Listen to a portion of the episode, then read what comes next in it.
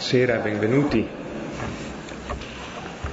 Tanto che ci introduciamo nella, nella, lettura di questa sera, prepariamo il testo per la preghiera che è tratto dalla lettera di eh, Paolo ai Romani, Romani capitolo 6, dal versetto 3 al versetto 11.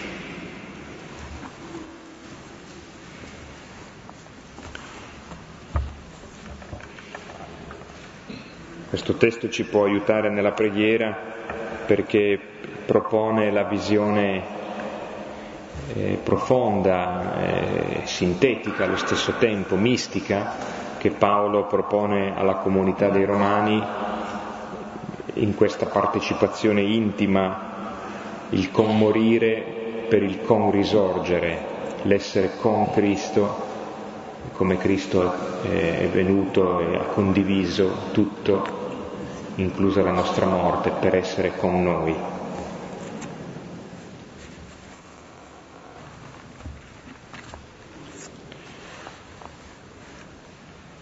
Ecco, lo, lo diremo insieme eh, esattamente come siamo abituati a fare con i salmi, quindi partendo dal versetto 3 la parte alla mia destra, il primo coro, e poi eh, il versetto seguente e avanti di seguito eh, la parte a sinistra.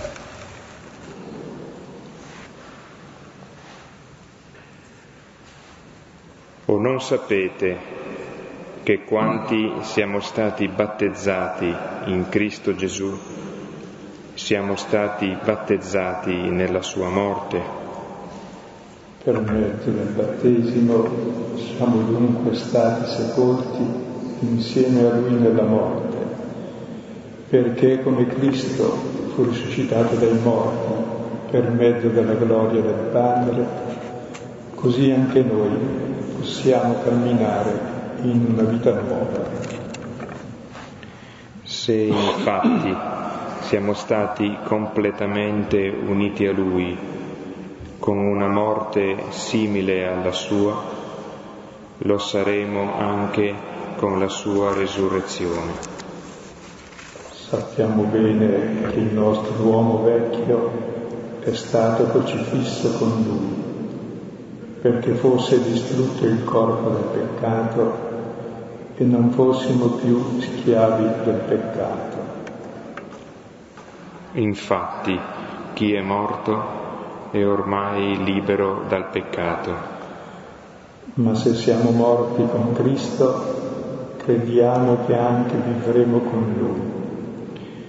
Sapendo che Cristo risuscitato dai morti non muore più la morte non ha più potere su di lui. Per quanto riguarda la sua morte, egli morì al peccato una volta per tutte. Ora invece, per il fatto che egli vive, vive per Dio. Così anche voi consideratevi morti al peccato, ma viventi per Dio in Cristo Gesù. Gloria al Padre, al Figlio e allo Spirito Santo. Come era nel principio, ora e sempre, nei secoli dei secoli. Amen.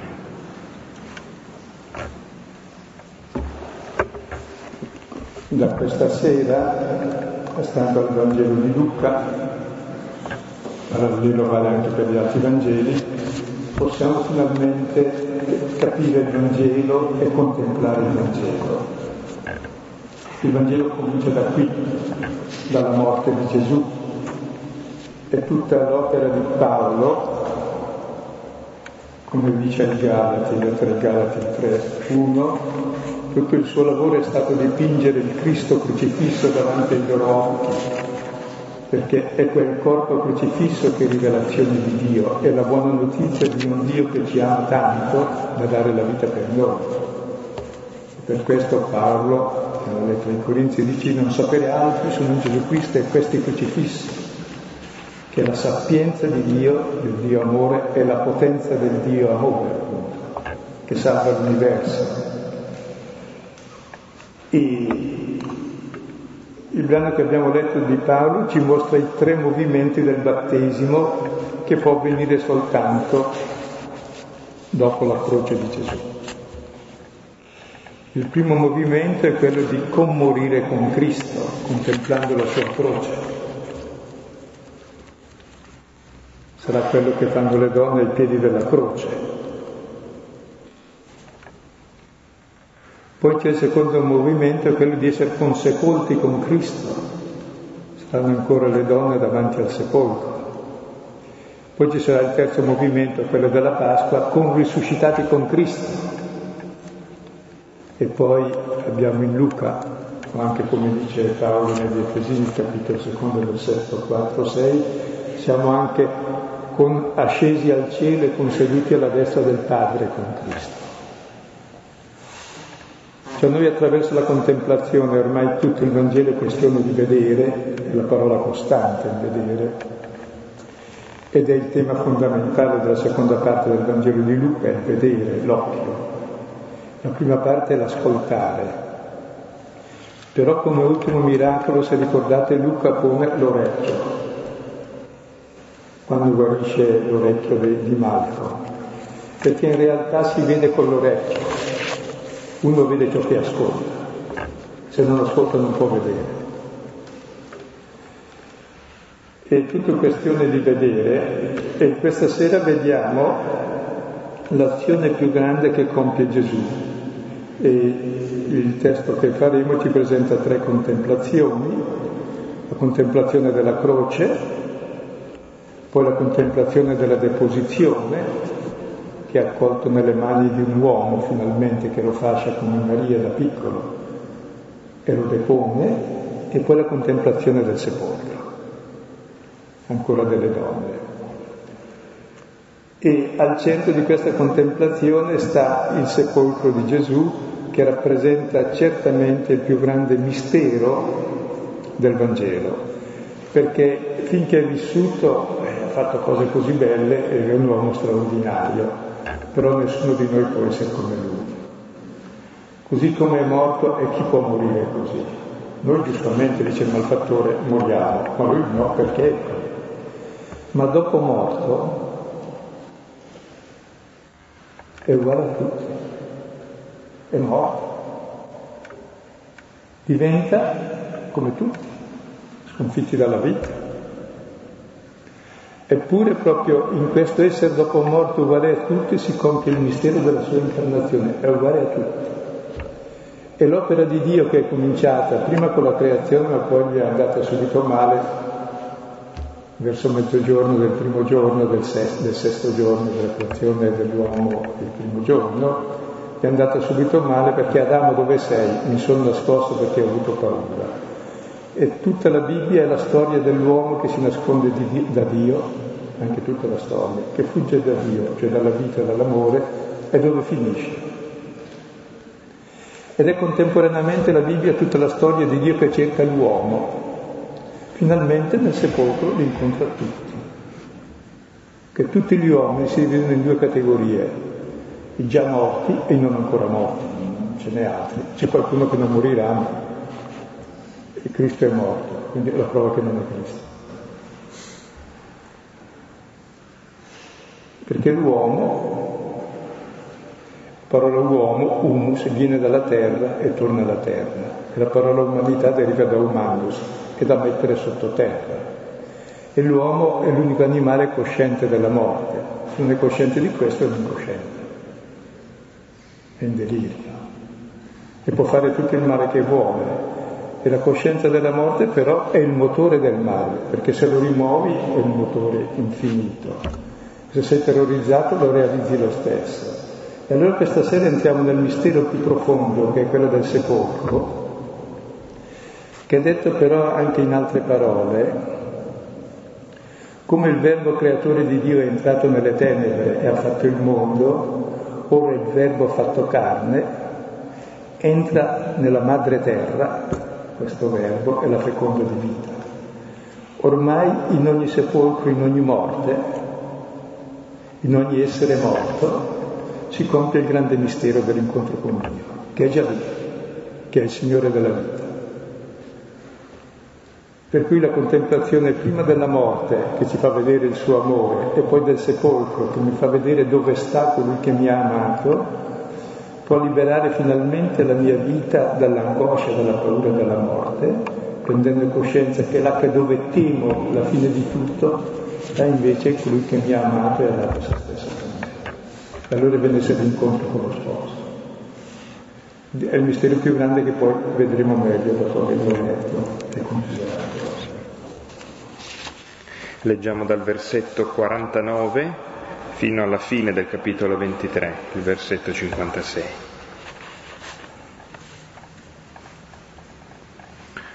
Ora tutti i suoi conoscenti e delle donne che insieme lo seguivano dalla Galilea stavano da lontano a contemplare queste cose. Ed ecco un uomo di nome Giuseppe che era consigliere, uomo buono e giusto. Costui non era stato consenziente al parere e all'azione loro, da Rimatea, città dei Giudei, il quale attendeva il regno di Dio. Costui, recatosi da Pilato, chiese il corpo di Gesù e calatolo giù, lo avvolse in un lenzuolo e lo pose in un sepolcro tagliato dalla roccia, dove ancora nessuno era giaciuto. Ed era il giorno della parasceve e il sabato cominciava a risplendere. Le donne che erano venute insieme con lui dalla Galilea, avvicinatesi, osservarono il sepolcro e come fu posto il suo corpo. Ora ritornate prepararono aromi e profumi e il sabato stettero quiete, secondo il comandamento. Questo testo ci presenta la contemplazione fondamentale del cristiano. La, prima è quella delle donne che contemplano la croce, piedi della croce troviamo solo le donne, sono immagini della Chiesa, della sposa, sposa del cantico, la quale lo sposo dice sotto il melo ti ho svegliata. Ecco, è ai piedi della croce che si sveglia la sposa, cioè che conoscendo l'amore dello sposo finalmente diventa sposa. E questo è il senso della contemplazione della croce che è il primo movimento sul quale ci fermeremo. Poi il secondo esce finalmente anche un uomo che fa qualcosa di buono. Gli uomini fanno qualcosa di buono, l'ammazzano e poi lo seppelliscono. Così sono coerenti.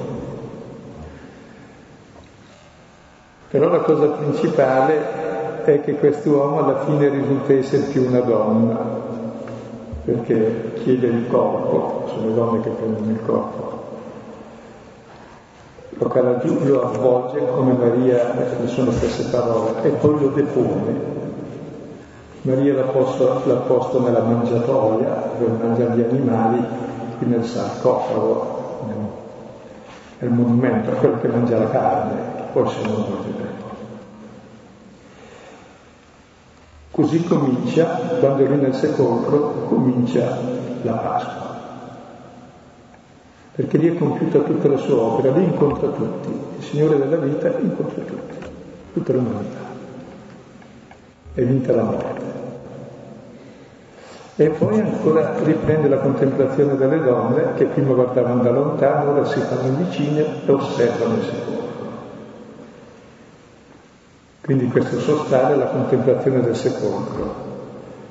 Poi hanno un po' fretta perché hanno visto che gli uomini l'avevano messo anche bene stando a Giovanni con 33 kg di profumo. Allora hanno detto, è ora che ci svegliamo anche noi prima che chiudono i negozi, andiamo a comprare i profumi che poi anche noi ce li mettiamo e non serviranno.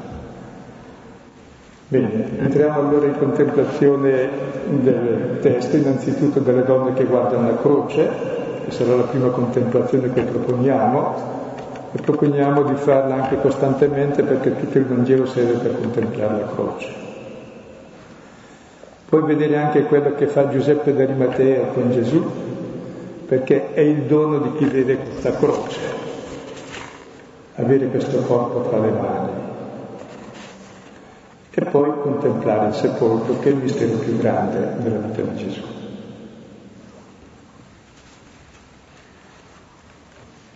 Ora tutti i suoi conoscenti e delle donne che insieme lo seguivano dalla Galilea stavano da lontano a contemplare queste cose.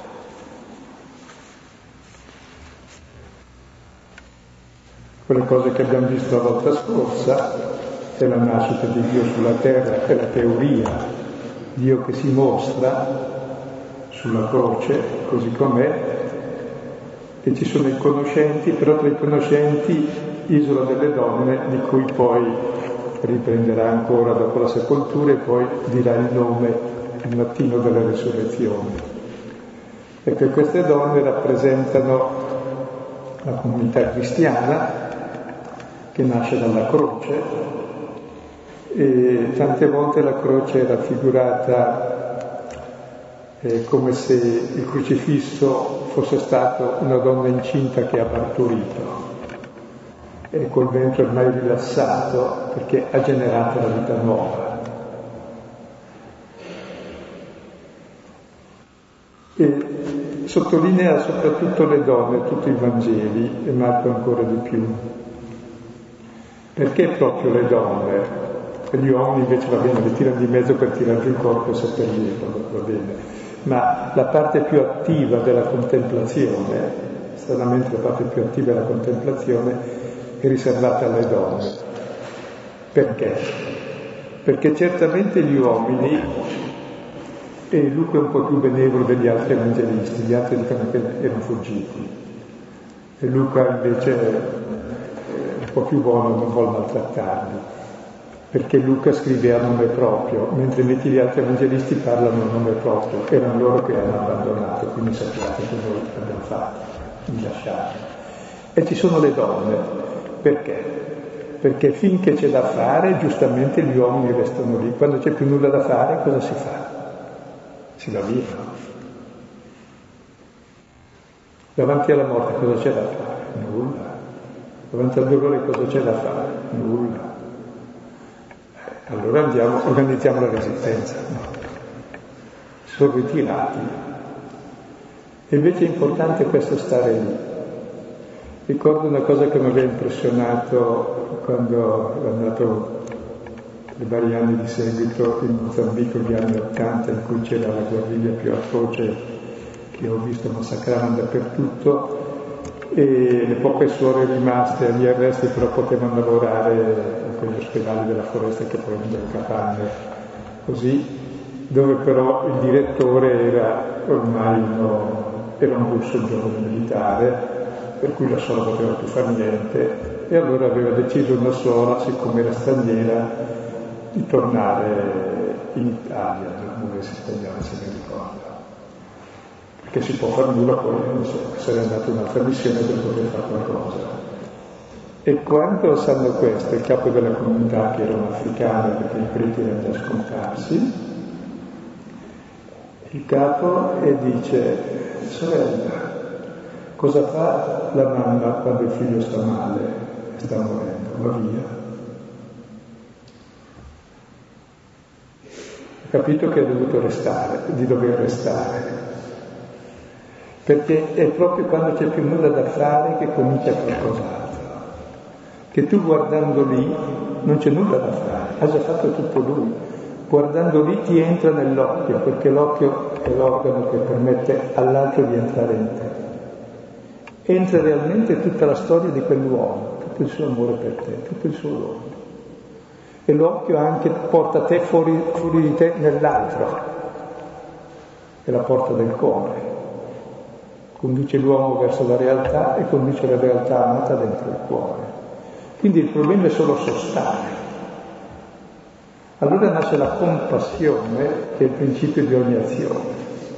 Senti l'altro come te. E, le altre cose sono tutte delirio di potere, anche se sono fatte a finire bene. Quindi lo sguardo di queste donne sono lo sguardo stesso di Dio sul mondo, lo sguardo che è stato del padre, che è del figlio, diventa anche di queste donne che su, su Dio. hanno la stessa compassione di Dio, quella compassione che Lui ha di noi.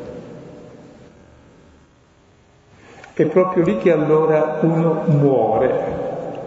Sono stato crocifisso con Cristo, cioè avrebbe preferito stare in croce loro, come Lui è andato in croce per noi. Ed è lì che muore l'uomo vecchio, schiavo dell'egoismo. Cioè capiscono che c'è un amore più forte della morte, l'hanno visto in lui e lo hanno. Lì comincia l'amore. E sono solo donne, e le donne sono orgogliose per questo, ma però si può dire, sapete perché eh, sono solo donne? Eh? Una battuta cattiva però vera è che sono deboli, no, e stupide. Perché quelli che sono forti e intelligenti eh, vanno via, eh, c'è nulla da fare, bisogna salvare la pelle. Sono come Dio che è debole e stupido, perché l'amore è debolissimo ed è stupidissimo, sta lì anche davanti alla morte, ma è l'unica forza che vince la morte. Quindi praticamente è la debolezza e stupidità di Dio che è la vera potenza, è la vera sapienza dell'amore, che vince la morte. Ed è questo sguardo.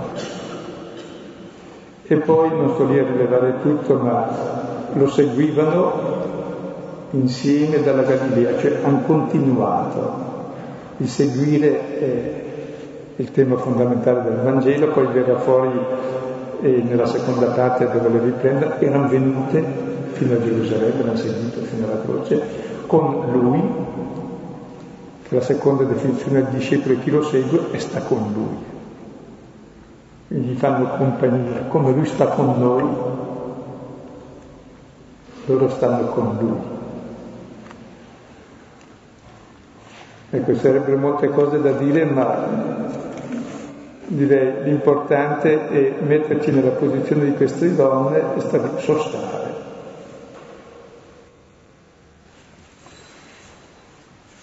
Perché tutti i Vangeli sono tristi appunto perché noi arriviamo lì e vediamo finalmente cosa, la teoria, vediamo e lì sostare.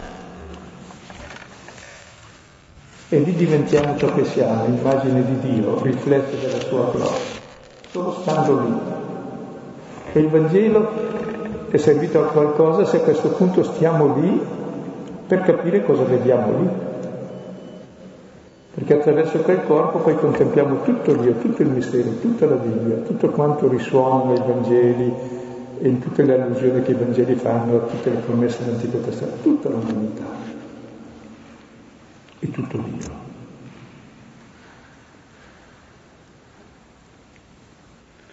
Io sottolineerei solamente brevissimamente questo aspetto eh, di una sequela che certamente è, arriva al, al sostare eh, contemplando la croce e il sepolcro. E, d'altra parte Luca sottolinea che sia al versetto 49, poi lo rivediamo dopo, al versetto 55, eh, che cosa fanno queste donne? Lo seguivano dalla Galilea, quindi è una sequela lunga, una sequela eh, che ha acquistato familiarità, ha condiviso col Signore il cammino. Eh, nel capitolo ottavo Luca le presenta le donne no? che assistevano con i loro beni, eh, ma qui eh, non c'è più neanche da assistere o da fare appunto, ma è da un, una, dire, un arrendersi alla contemplazione che però è stata educata da questa, da questa lunga confidenza, da questa familiarità acquisita dal cammino col Signore. Hanno concamminato, si potrebbe dire, riprendendo. Ora aggiungo ancora una cosa, anch'io no, per aiutare la contemplazione, è questione di cuore, e l'occhio va dove va il cuore. Allora, eh, si guarda ciò che si ama e si ama chi ci ama, per cui guardando la croce vedi chi ci ama e come ci ama. E allora possiamo guardare e amare, e l'occhio può e deve stare lì, e allora diventa davvero una comunione sempre più profonda. che l'occhio tra l'altro è l'organo più debole perché se interferisce vuol dire che ha dei disturbi e deve curarsi, eh, lascia entrare l'altro com'è. E tu esci da te. Mentre molta gente c'ha l'occhio solo per vedere se stessi, invece è per l'altro. Ecco adesso facciamo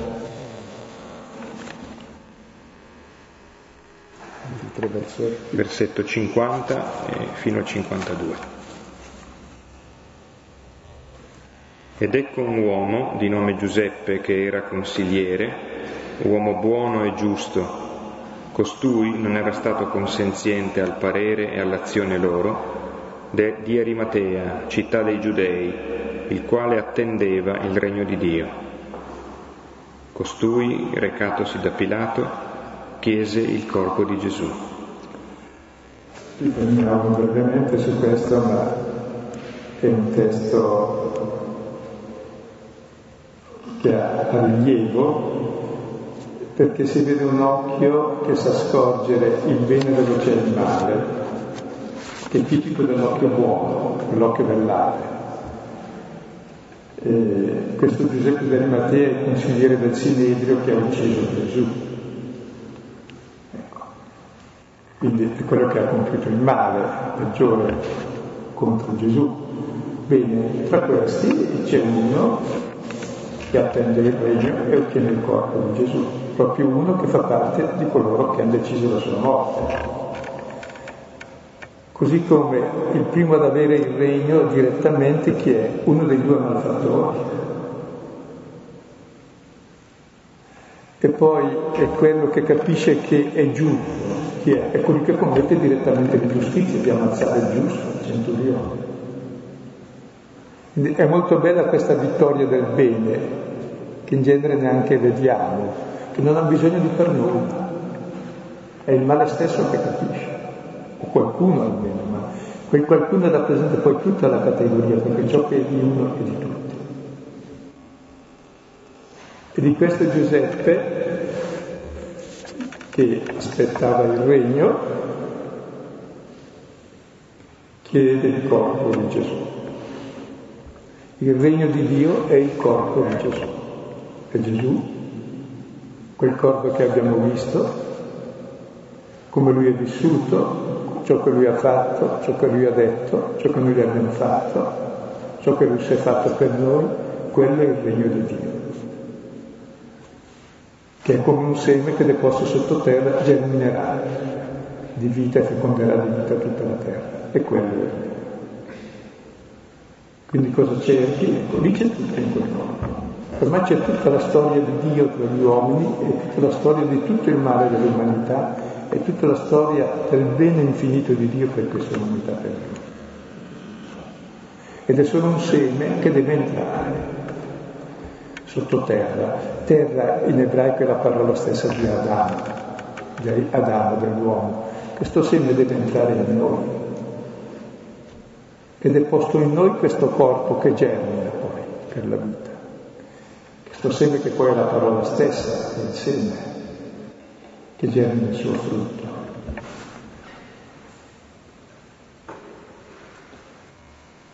E vediamo adesso cosa fa questo Giuseppe d'Arimatea. Calatolo giù, lo avvolse in un lenzuolo e lo pose in un sepolcro tagliato dalla roccia dove ancora nessuno era giaciuto. Bisognerebbe fermarsi molto su questa scena che tra l'altro allude al Natale, sulle stesse parole del corpo di Gesù che è fraccato ed è posto. Là nella mangiatoia, qui come segno deposto sottoterra, è posto nella fauce della morte che mangia tutti e ormai c'è dentro in ciò che ci mangia tutti, nel sepolcro entriamo tutti, c'è ormai la potenza vitale di Dio. E quello che però suggeriscono le parole,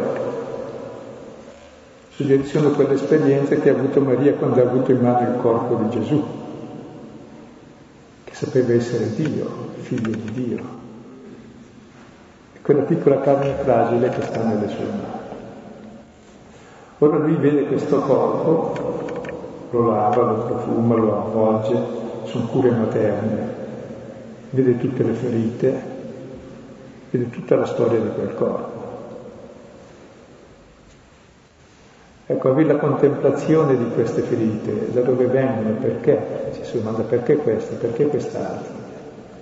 E per te tutto questo. Sono stati i miei fratelli a farlo. E poi questa conoscenza manuale di Dio nelle mani, come l'ha avuta Maria, il corpo, il figlio dell'uomo consegnato nelle nostre mani, il corpo di Dio nelle nostre mani.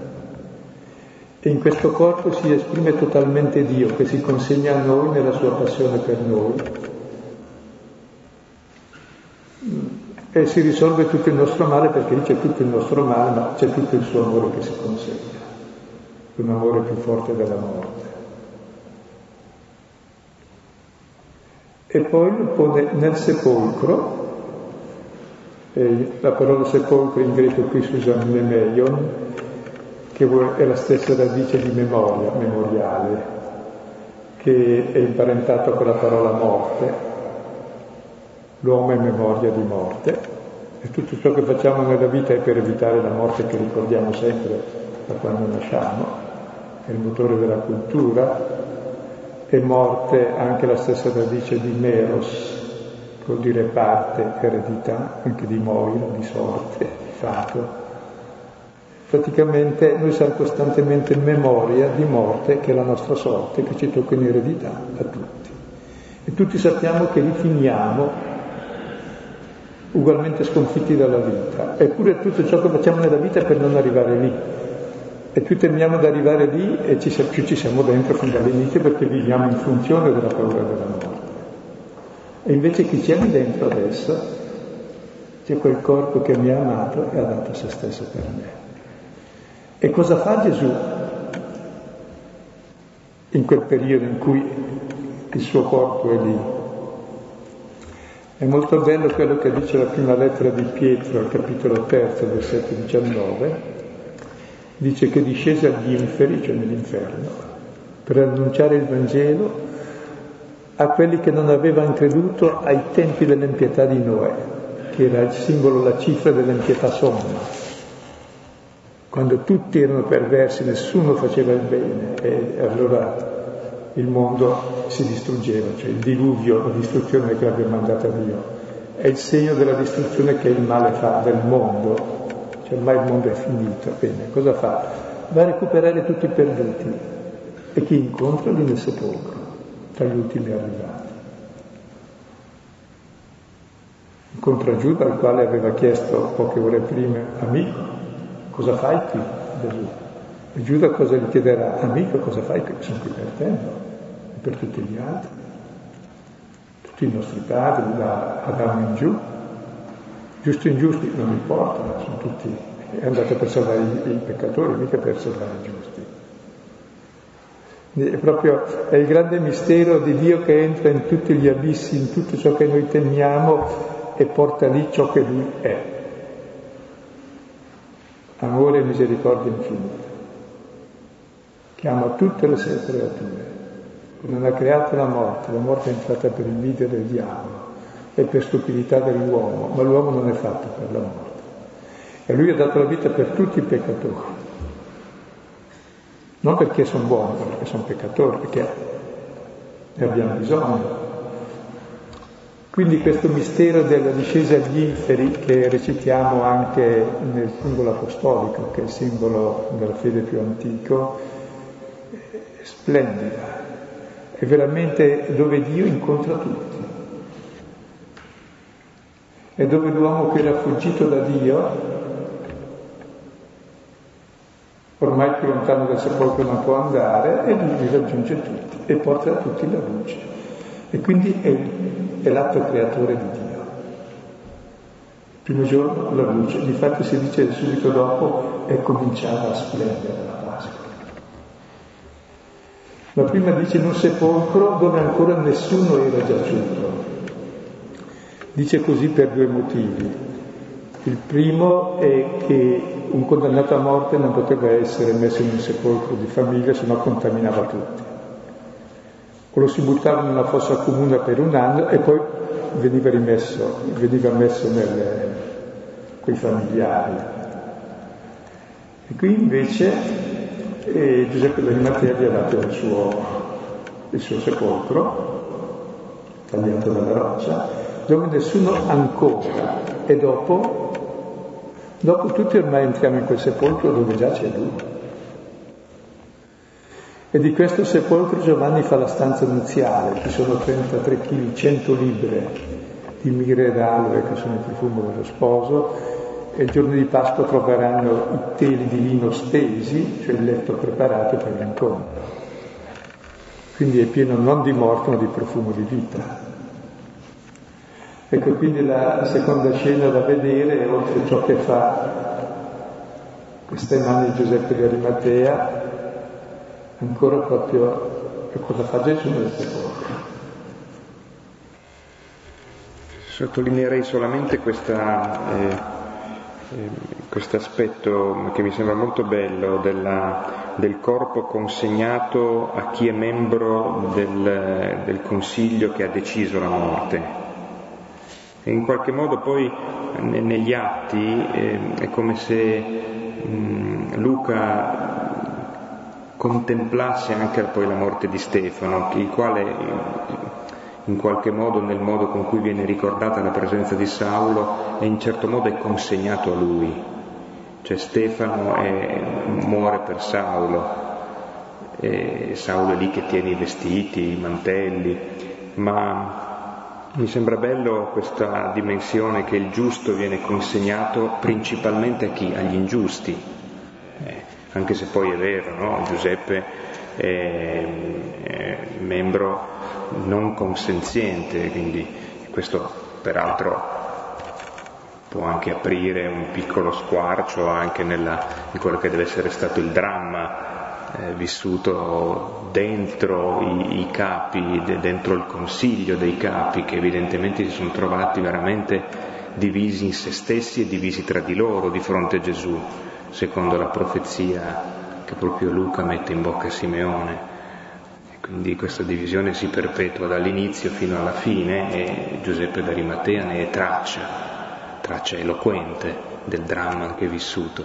Ma mi sembra proprio bello questo, questa sottolineatura del corpo del giusto consegnato simbolicamente agli ingiusti.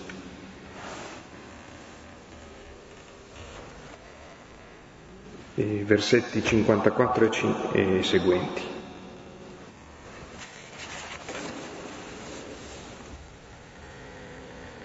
Ed era il giorno della parasceve e il sabato cominciava a risplendere. Le donne che erano venute insieme con lui dalla Galilea, avvicinatesi, osservarono il sepolcro e come fu posto il suo corpo Ora ritornate, prepararono aromi e profumi e il sabato stettero quiete, secondo il comandamento. Ecco, come vedete già anche nella crocifissione, come anche qui, non c'è nessun aspetto doloristico di sensi così disturbati o perversi o col sapore del male. Chi ha capito bene questo testo, non so se ben ricordo, nella Passione secondo Bach, credo che nella deposizione c'è il canto della Nina Nanna, con, eh, si dice sogni d'oro e dormi bene, che hai faticato, no? Cioè, è proprio il riposo, finita la sua fatica, finalmente il bel riposo di Dio, che si riposa dove Dio che amore, dove trova tutte le persone che ama. Finalmente realizza tutti i suoi sogni. Ed è dolcissimo quella Nina Nanna cantata nella finale della passione. E comincia, il giorno della parascena, della preparazione, il sabato cominciava a risplendere. Si cominciava le prime stelle del sabato. Allora è già sabato, è già festa. Il sabato che è il riposo di Dio, che è il fine della vita, della parasceva, della Pasqua tra l'altro anche, quindi della Pasqua, cioè si realizza tutto lì nel sepolcro. Dio compie la sua creazione perché entra là nel punto più lontano da Dio, porta la vita. Finalmente la salvezza dell'universo. E finalmente si compie il sabato, la pienezza di vita. E finalmente si compie Dio, tutto in tutti finalmente. Tutti lo accolgono, cosa vuoi che non lo accolga Prima il nostro interesse, le nostre ignoranze ci impediscono, ma dopo credo cade ogni velo. E queste donne ancora ritornano. Dopo la parentesi Giuseppe del Mattea, queste donne che ritorneranno ancora nella resurrezione, sono una costante. È il secondo movimento del battesimo, contemplare la croce, e poi di queste donne che erano venute con lui dalla Galilea si fanno vicine, prima stavano lontane, ora si fanno vicine a queste è la contemplazione che le porta sempre più vicine. E tra l'altro la croce è il punto più lontano da Dio, come si può essere lontani da chi è lontano, a se stesso all'infinito, per essere vicino a ogni lontananza. Adesso anche loro sono vicine e ancora osservano come fu posto il corpo.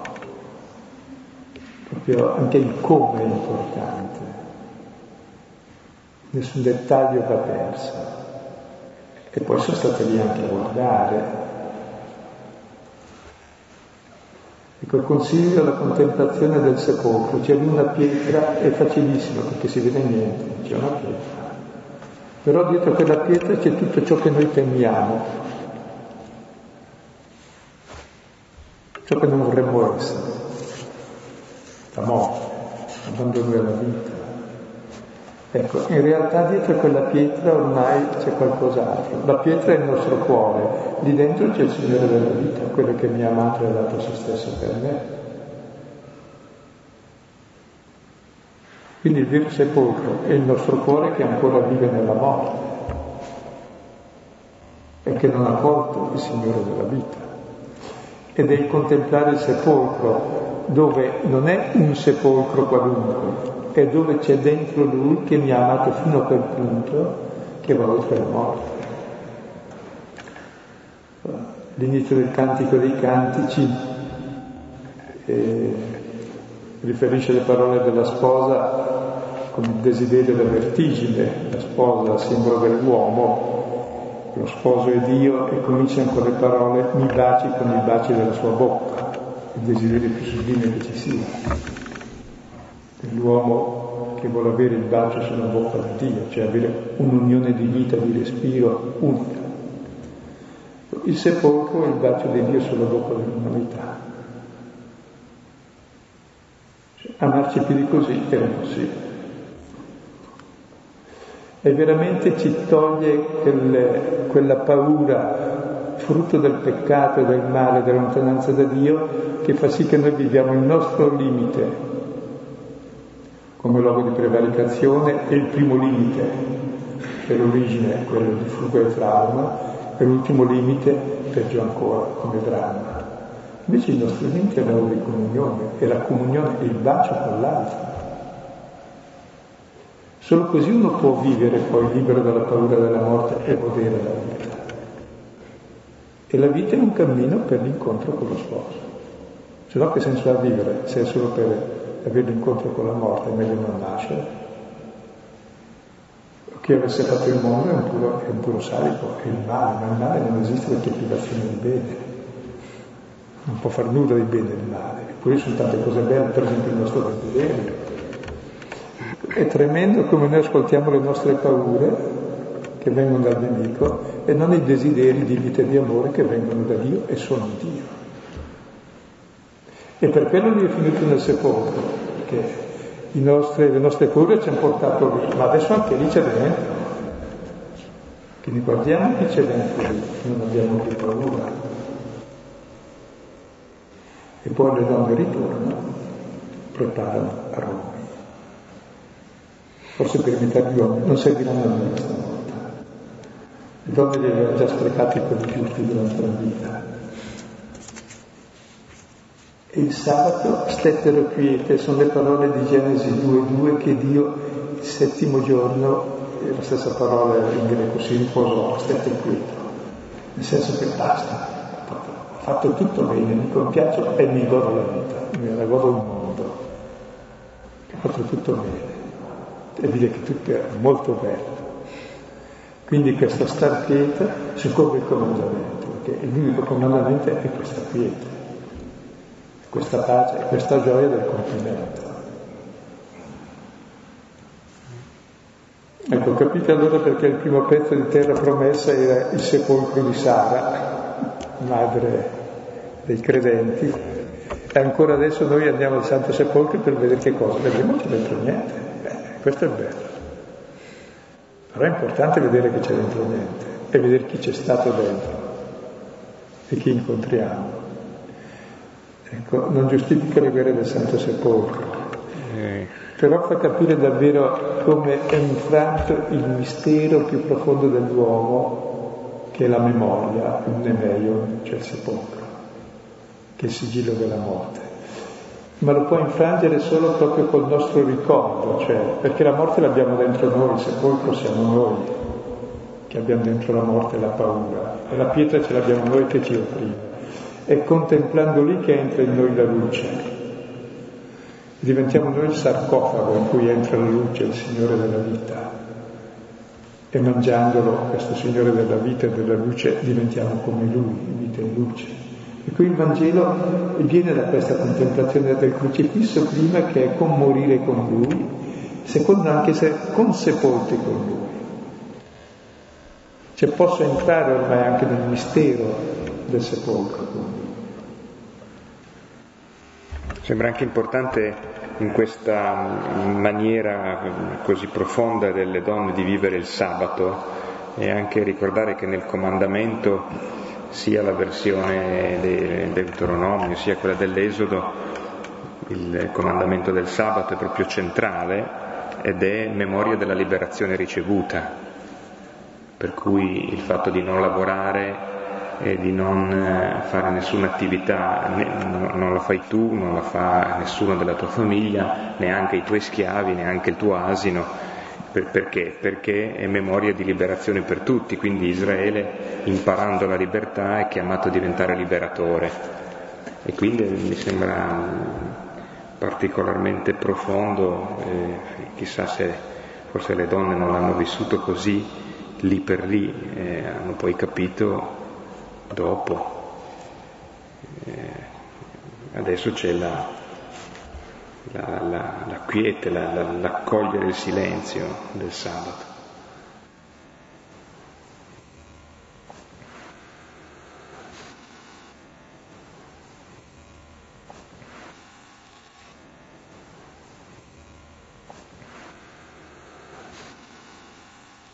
Per l'approfondimento e la preghiera si potrà utilmente riprendere il, il, il brano della lettera ai Romani che abbiamo eh, con cui abbiamo iniziato, Romani 6, 3, 11. Poi alcuni altri testi eh, delle epistole Paolo e Pietro, prima Corinti 15, versetti 55 seguenti. Prima Corinti 15, 55 seguenti. La lettera agli ebrei, capitolo 2, versetti 14 e seguenti. Poi la prima lettera di Pietro, già citata prima, capitolo terzo, versetti 19 e seguenti. Poi il Salmo 130 e il 131 e poi il capitolo 23 della Genesi, Genesi 23. E consiglio ulteriormente, eh, come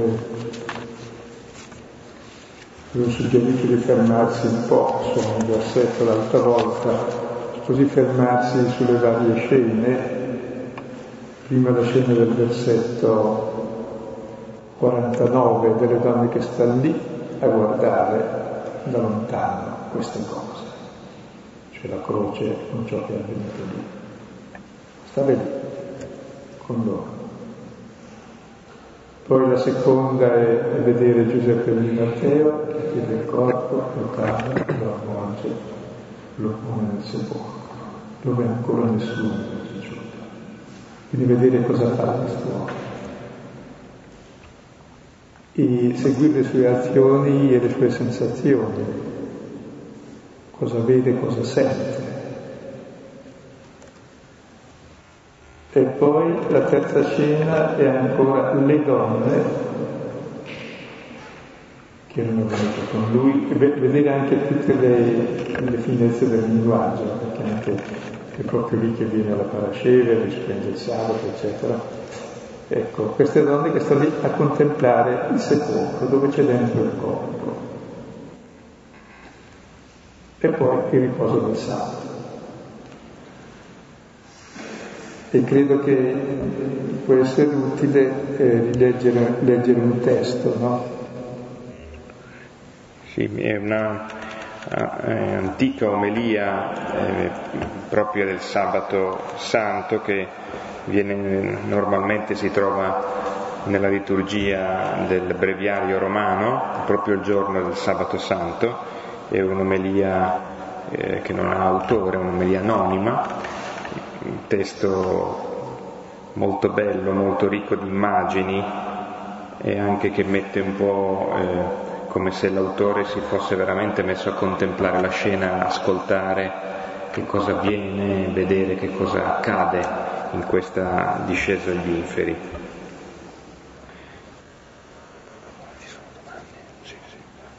Ecco, pensavamo magari eh, questa, l'ascolto, il testo è una paginetta, non è molto lungo, ma chiede quel minimo di attenzione, poi dopo eh, possiamo un po' nello spirito del, di, di, questo testo custodire il silenzio, allora per una volta non eh, avere immediatamente risonanze, domande eh, e quindi risposte, ma appunto come invitava Silvano eh, sostare e contemplare a lungo perché Gesù rispondeva più niente, era solo da vedere.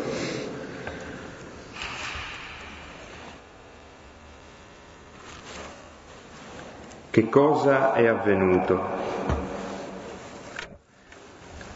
Oggi sulla terra c'è grande silenzio, grande silenzio e solitudine. Grande silenzio perché il Re dorme. La terra è rimasta sbigottita e tace, perché il Dio fatto carne si è addormentato e ha svegliato coloro che da secoli dormivano. Dio è morto nella carne ed è sceso a scuotere il regno degli inferi. Certo, egli va a cercare il primo padre, come la pecorella smarrita Egli vuole scendere a visitare quelli che siedono nelle tenebre e nell'ombra di morte. Dio e il figlio suo vanno a liberare dalle sofferenze Adamo ed Eva che si trovano in prigione. Il Signore entrò da loro portando le armi vittoriose della croce. Appena Adamo, il progenitore, lo vide, percuotendosi il petto per la meraviglia, gridò a tutti e disse, sia con tutti il mio Signore. E Cristo rispondendo disse ad Adamo, e con il tuo spirito. E presolo per mano lo scosse, dicendo, svegliati, o tu che dormi, e risorgi dai morti, e Cristo ti illuminerà.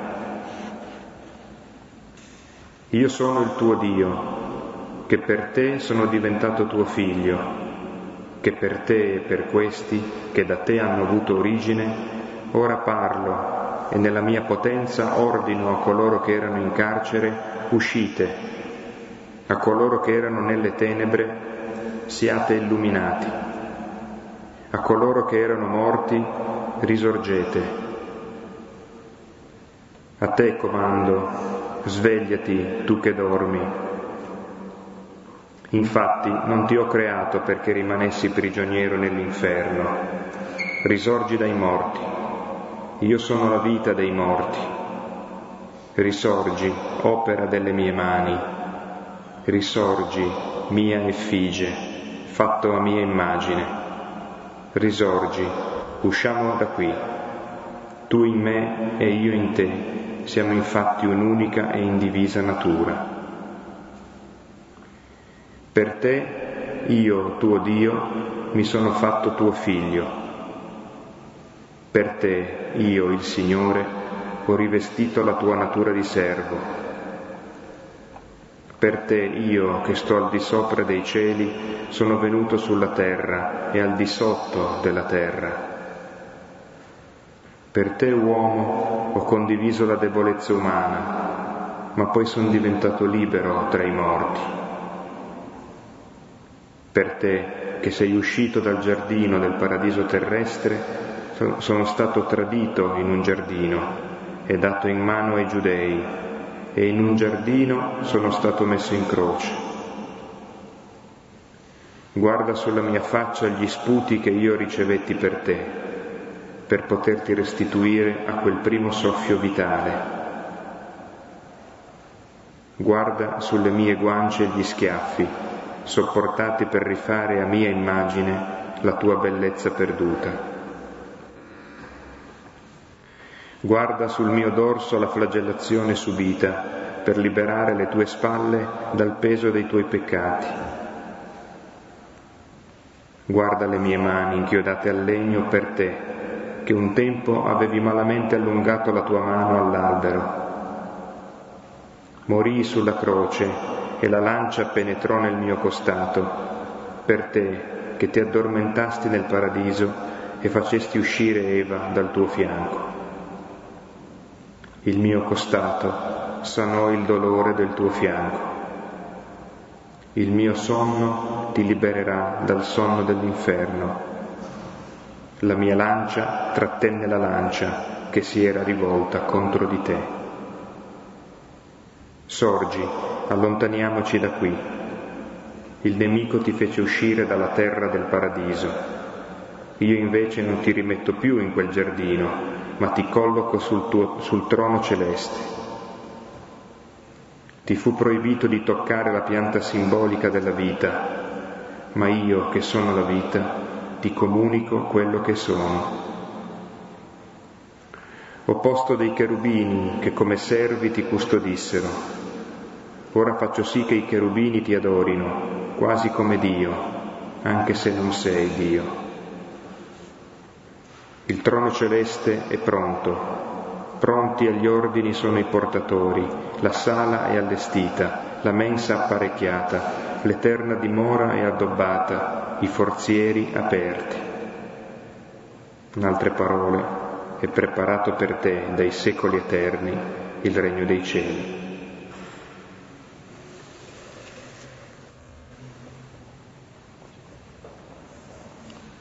Questo tempo ci può aiutare poi nella contemplazione che faremo nella nostra casa, un po' ogni giorno, e possiamo concludere col Padre nostro.